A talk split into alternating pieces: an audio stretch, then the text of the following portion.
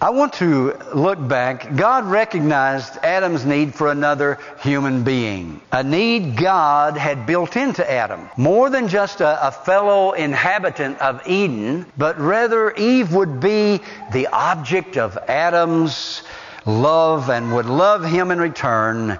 She would share the wonders of creation and the responsibilities of stewardship. And with the creation of Eve, Adam's intimate relationship with God was complemented by communion and companionship with someone like himself. Friends, we need each other.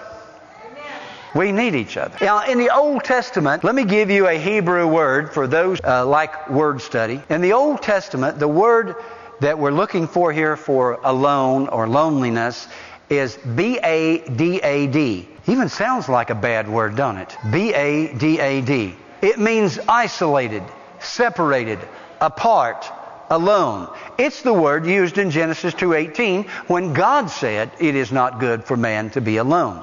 There's another Hebrew word, Y A H I D, and it means solitary, isolated, lonely. Now, this word's used in Psalm 25 and verse 16. I am lonely and afflicted. We come into the New Testament and there is a Greek word, E R E M O S, and it means abandoned, solitary, lonely. And it's used in Luke chapter 4 and verse 42 when it says that Jesus departed and went to a lonely place. Already I'm beginning to see something here. There is lonely or loneliness, and there is solitude. What is the difference between the two? Is there a difference between the two? Loneliness, solitude. Here it is. Loneliness is marked by a sense of isolation. Solitude, on the other hand, is a state of being alone without being lonely and can lead to self awareness. We live in a world that is moving very fast, where speed is of the essence. I mean, I live and die by email, virtually. On my desktop at work, my email is up all the time. I am constantly communicating with people all over East Tennessee, and that's part of my work, part of my job. If you want to reach me, you can, you can catch me quicker by email than you can by phone sometimes. It's just that way. We live in a very, very fast paced world. And sometimes we can feel left behind, left out.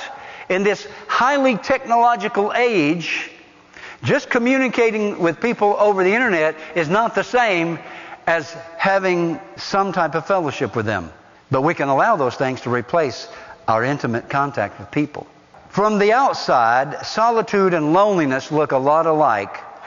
Both are characterized by solitariness. But all resemblance ends at the surface as we look deeper. Loneliness is a negative state marked by isolation. One feels that something is missing. It is possible to be with people and still be lonely. Perhaps the most bitter form of loneliness is to feel lonely when people that you know love you are close by.